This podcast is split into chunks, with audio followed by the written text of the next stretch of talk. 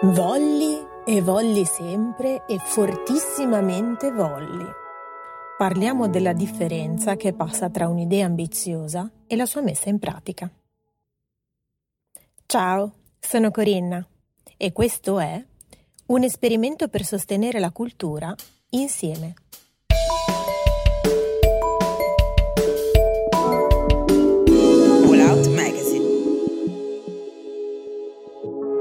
Siamo genovesi, parliamo poco e facciamo cose. Queste le prime parole del post Instagram di Luca Bizzarri in cui spiega l'origine del suo progetto Insieme.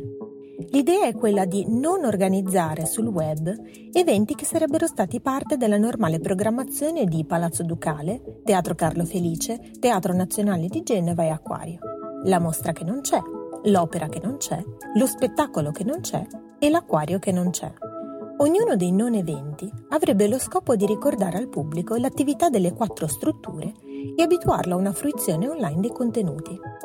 Palazzo Ducale, di cui Bizzarri è presidente, propone una collezione virtuale di opere d'arte genovesi sparse nel mondo, curata da Serena Bertolucci e Giacomo Montanari, rispettivamente la direttrice di Palazzo Ducale e l'ideatore dei Rolly Days. Il vernissage di venerdì 8 maggio ha visto protagonista la stessa direttrice, che ha illustrato con un video di tre minuti circa il dipinto della Madonna della Giustizia di Bernardo Strozzi. Il contributo è stato pre-registrato ad hoc per la presentazione e montato su un fondo illustrato che raffigura un tablet appoggiato su un tavolo, con un effetto, a dire il vero, un po' straniante. Altro elemento di sorpresa. Il contenuto estremamente sintetico che sebbene puntuale e mirato, lascia la fame di sapere di più sull'artista, sull'opera, le sue vicissitudini, i motivi che l'hanno portata al Louvre di Parigi e molto altro. Sicuramente un'esca molto efficace, che grazie alla sensazione di amaro in bocca dovuta alla brevità del video, ricorda allo spettatore quanto siano importanti la visita a un'esposizione accompagnati da una guida, che sia cartacea o in carne ed ossa, nonché tutta la componente di approfondimento storico-artistico che rende possibili le mostre stesse.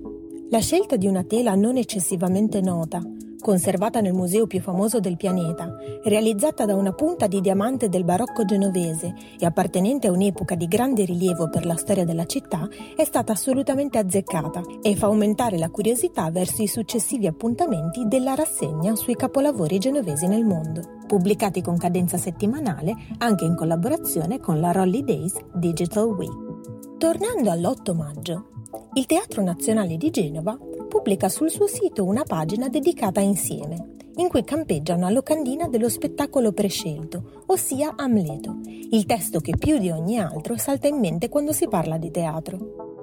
Come non immaginare allora un Amleto interpretato da Marcello Mastroianni, diretto da Federico Fellini, con scenografie di Marc Chagall e i costumi di Elsa Schiaparelli nell'adattamento di Ennio Flaiano?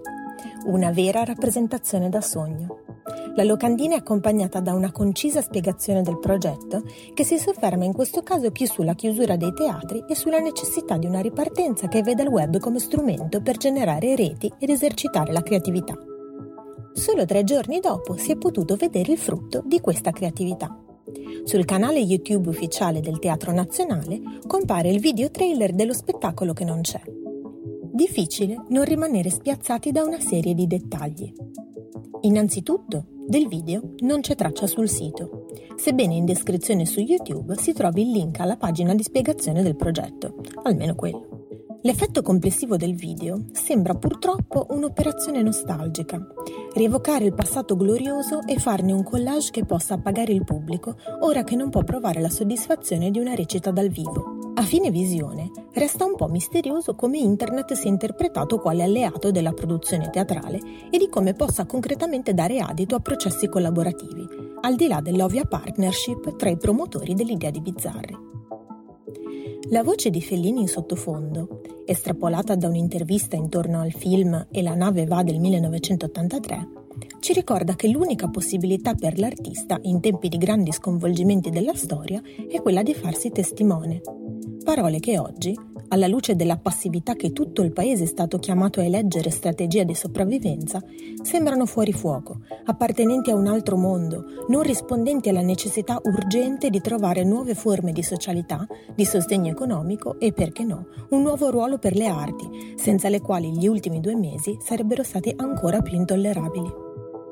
L'Acquario di Genova ci ricorda che cultura è anche sinonimo di scienza e ambiente, pubblicando un contributo dedicato a un animale marino che non può essere preservato dalle cure delle sue vasche, la megattera, l'enorme cetaceo in via d'estinzione a causa dei cambiamenti climatici e dell'inquinamento degli oceani per mano dell'uomo. Il video, pubblicato sul sito l'8 maggio e annunciato su Twitter il giorno precedente, si completa con il timelapse della realizzazione nel padiglione dei cetacei del murales che denuncia il pericolo di estinzione delle megattere, ad opera di Riccardo Bonafede agli inizi di questo marzo. L'acquario che non c'è riesce in un colpo solo a mettere in luce l'attività di ricerca, molto spesso sacrificata a livello comunicativo in favore di quella didattica ed intrattenimento, e la partecipazione a progetti di natura non esclusivamente scientifica che contribuiscono a diffondere la mission dell'acquario. Non solo insieme, ma anche il concorso per opere d'arte contemporanea indetto nell'ambito di Life Beyond Plastic, di cui Buonafede è stato uno dei tre vincitori. In ultimo, la pecora nera del gruppo, il Teatro Carlo Felice. Nei giorni del vernissage di Insieme, il teatro è stato impegnato con l'inaugurazione dell'importante collaborazione con il National Center for the Performing Arts di Pechino, con la trasmissione in streaming del concerto dedicato al 250 anniversario della nascita di Beethoven. Sulla pagina Facebook compare un articolo a proposito della rete con le altre tre istituzioni genovesi e nei giorni seguenti altri articoli sulle proposte di Palazzo Ducale del Teatro Nazionale. Dell'annunciata Opera che non c'è, che dovrebbe omaggiare Bianca e Fernando di Vincenzo Bellini, lo spettacolo con cui fu inaugurato il teatro nel 1828 e con cui ripartirà la stagione 2020-2021, non una traccia, né sui social né sul sito.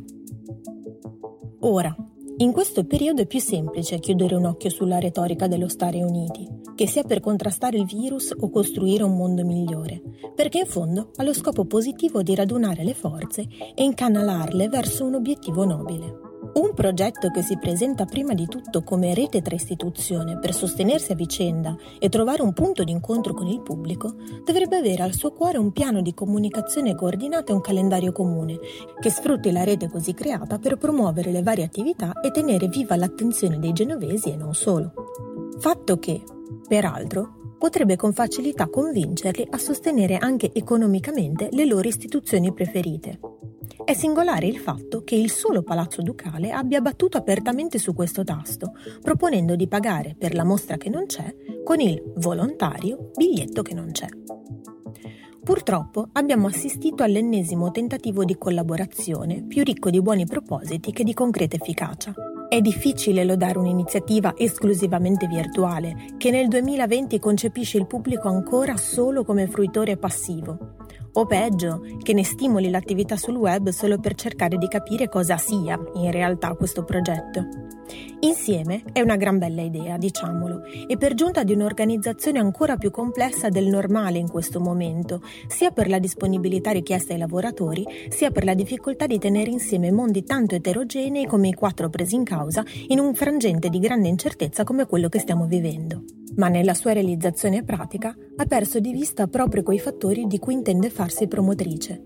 Il senso di unione, di sostegno reciproco, il bisogno mai esaurito di ribadire la centralità della produzione artistica e culturale per il bene di tutti. Infine, una nota a margine. Se è vero che con l'avvento di Internet 2.0 è iniziata la stagione della produzione fervida e incessante di contenuti e del loro remix da parte degli utenti, è altrettanto vero che da anni si è risvegliato un mecenatismo che parte dal basso. Basti pensare a piattaforme come Patreon o esperienze di fundraising che avvengono tramite YouTube e Twitch. Questo dovrebbe farci ragionare sul fatto che moltissimi individui sono disposti a mettere mano al portafoglio per sostenere divulgazione, intrattenimento, arte, cultura, artigianato e mille altre attività e professionalità, se in cambio possono fruire di contenuti stimolanti, di qualità e che rispondono ai loro desideri. Non saranno cifre che tengono aperti i teatri, ma sono queste dinamiche ormai consolidate a illustrare la differenza tra chi vive il web in modo attivo e chi continua a pensarlo come un'estensione più o meno evanescente del vero lavoro che avrebbe luogo altrove. Fisico e virtuale sono esperienze che devono tendere a compenetrarsi, a coprire le debolezze l'uno dell'altro e valorizzare reciprocamente i punti di forza. Svalutare il web come ripiego o come amo per adescare un pubblico non meglio precisato è un passo falso che la cultura non può più permettersi di fare, specialmente ora che le previsioni per il futuro sono tutte da riscrivere. Se il mio articolo ti è interessato e hai delle domande da farmi, scrivimi alla mail che trovi nella descrizione del podcast e in fondo all'articolo su Wallout. Potrei risponderti con un nuovo articolo.